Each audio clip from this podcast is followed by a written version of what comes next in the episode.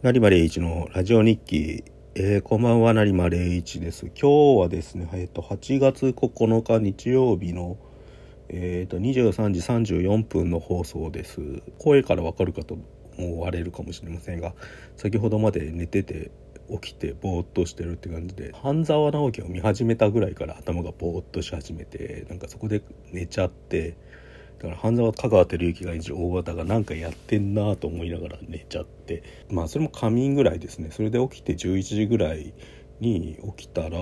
親バカ途中から見てあなんかやってんなって感じで。両方とも頭に入ってないで。半沢録画して親バカは Hulu で見るんでなんかまあまあいいんですけどって感じですね。えー、だから頭が回ってなくてこれから原稿書かなきゃいけないんですけど、まあ、この話もなんか既視感あるというか こんな生活を基本してるんですよだから。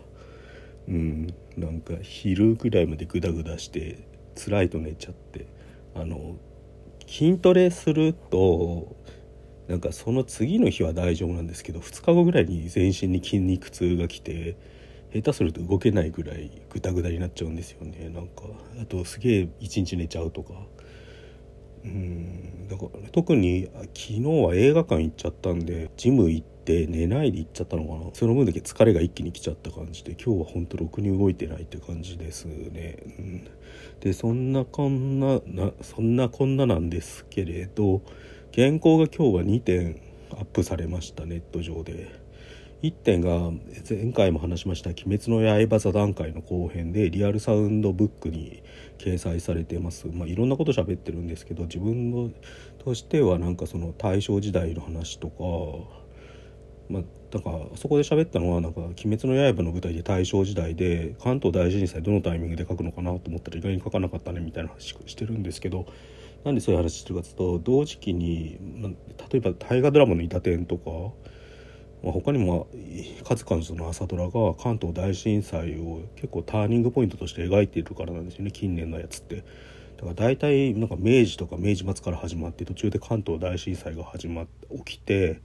そこから昭和になって戦時下に突入していくみたいな物語を結構繰り返し描かれてるっていうか、うん、宮崎駿の「風立ちぬ」とかもそうですよね最近ちょっと見直そうかなと思ってブルーレイを買い直したんでなんか昔撮ったやつを見直そうとして途中まで見たんですけれどどうもやっぱあの辺から震災311をターニングポイントとして捉えてそこからその2020年の東京オリンピックに向かっていく時期をなんか対象のだから関東大震災から戦時下に向かっていく流れに重ねて今の作り手が作ってる節があるっていう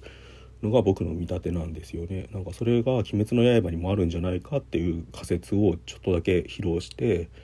るって感じですねだから無残っていう大ボスがいるんですけどそいつが私に殺されることは大切にあったものと思えっていう感じのことを言うんですよ。それってつまり無残イコール普通に考えると大震災みたいなものの破壊を重ねてんのかなって思うんですけどまあこれはなんかちょっと別の原稿で「鬼滅の刃」のやつで無残の話は書いたんですけどそういうふうになんか今日自分を震災とかなんか今最近だったら新型コロナウイルスとかああいう巨大なものに重ねちゃうこと自体がまた人間のなんか傲慢さなんじゃないかなみたいな話もちょっと前別のとこでしましたね。うんまあ、その辺はなんかシームレスにつながってるので一緒に読み比べていただければなと思います。でそれに対する戦いでも大使鬼殺隊の大使たちの姿が最終的にエッセンシャルワーカー的だなって話なんかウイルスを封じ込めようとする必死で戦おうとしてる医療従事者の方々にちょっと似てつつながるものがあるなって思ったっていう話です。だから鬼滅のなんかあれがクライマックス迎えてる時期がちょうどあれですよね。無残との戦いが345月とか連載の方がそんな時期ですよね、うん、だから結構一番まあいわゆる第一波が来て世界中が大変なことになってる時期と重なってたというか。それで嫌が王にもそうそう重なっちゃうっていうなんかもちろん作者の方は多分その前からそういうイメージの物語を書こうとしてたんでコロナだからこういうの書いたってわけじゃないと思うんですよね。結構多分ブレずにストーリーは来てると思うんですけどもそれでも重なっちゃうっていうのが結構ジャンプみたいなマスをターゲットにした漫画ではありえることというか、うん、そういうことがあるからのは多分大衆とか時代の無意識を掴んでるからでその結果大ヒットしたっていうのが結構「鬼滅の刃」だったんじゃないかなみたいな話ですね、結構長い分量だし多分まだ全部漫画が読めてない人とかは読んでくれてないと思うんですけどだから最新刊がいつ出るのかな9月とかに出ると思うんですけど9月か10月とかに、うん、それで多分終わりと思うんでそのタイミングぐらいで読んでまたまとめて上下巻で読んでいただければなと思います。でもう一つはビジネスジャーナルという僕が各週ぐらいで連載記事を書いてる場所があるんですけどそこで半沢直樹について書いた原稿がアップされました。それもなんか今言った話とちょっと通じるというかなんか結局なんか今の政治のごたごたみたいなものと半沢のごた中で起きてることって重なるよねみたいな話ですよね。あれあれってなんか東京のなななんですか大手メガバンクちょっと名前パッと出てこないんですけど東京なんとか銀行っていうのがあってそれの子会社の証券会社みたいなところところに行ったわけじゃないですか半沢直樹っていう堺雅人が演じる主人公が。で子会社が取った仕事を親会社が奪ってきて今喧嘩になってるみたいななんちゅう状態なんだみたいな。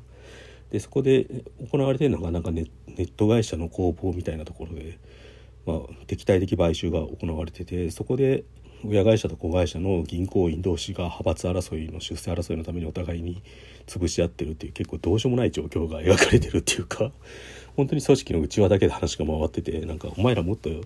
優秀な頭脳はなんでそんなことに使ってんだって思うんですけどなんかそれがすげえ今の世の中の状況とかぶるなと思って見てますよね。本当に。うん、だから多分人気あるんだと思うんですけど多分2013年のその視聴率が42%とか超えた最終話があのシリーズの時もなんかそういう空気があったと思うんですよね。もうみんながイライラしてるっていうか。イライラしてて誰かを土下座させたいみたいな空気っていうか、うん、そのなんか怒りのよりしろみたいにちょっと半沢が当時なったからあんだけヒットしたんだと思うんですけど今回も多分そういうところがどっかあると思うんですよね。なんかだからあれ古いってみんな言うじゃないですか。なんか昭和のサラリーマンかよとか今時こんなのねえかよっていう。でもあの古さこそがやっぱりむしろ今の日本の後退ぶりなんじゃないかって後退というか停滞というかこの30年間変わってこなかったむしろ劣化してしまった日本の現代の姿を結構映しちゃってるんじゃないかって思うんですよね。そういう意味ですごくリアルの古臭いがゆえにリアルという。でそれは日本が古臭いからというなんかそういう話として結構受け止めてるんで。前回より実は評価高いって感じですね。この時期に放送するっていう意味においても、うん、視聴率も結構3話の時点で23%とかになってて実はこれって前作の伸び方とちょっと近いしむしろちょっと多いぐらいなんですよね、うん、上昇率みたいのは。それってまあなんか今みんなが家にいるからっていうのもあるんですけどやっぱ注目度はなんか高い印象はありますね。みんなバカにしながらもどっか見てる。っていうその見逃せない何かがあるってことはやっぱり何かがみんな共通してんじゃないかっていう感じですね、うん、全然関係ない話になっちゃうかもしれないけど結局今って日本の中がもうほんと各地方で下手すら23区全部がバラバラの政策対策取らなきゃいけないみたいな状況にちょっとなってるじゃないですか。中心にある政府日本政府みたいなものの動きが本当に曖昧でそのくせなんか遠回しの規制はするみたいな。だから世田谷区とか PCR 検査は独自にやるとか言ってるしなんか GoTo キャンペーンやってるけど緊急事態宣言を出す地方都市 地方の知事の方もいるいれば全く逆になんか違うことやってる人もいるみたいななんか知事のなんかその資質によって各県の政策対策コロナ対策がまるで変わっちゃうっていう状況でまあもっとアメリカとかもっとすごいですよね。だから本当に国が分裂するんじゃないかみたいなことになってるわけでなんかなんでしょうね戦国時代に戻っちゃったみたいに結構なりかねないっていうかそういう緊張の中で自分たちは今生きてんだなって改めて半沢直樹を見ると思います。うん、そんな感じですね本当はなんかダラダラ喋ってすぐ終わろうと思ったんですけど次原稿終わるんでちょっと思ったより長く喋ってしまいました、うん、一応毎日更新してるんですけどなんかそうですね。まあ明日も頑張ってできればなと思います、えー、それでは失礼します。何まで石下。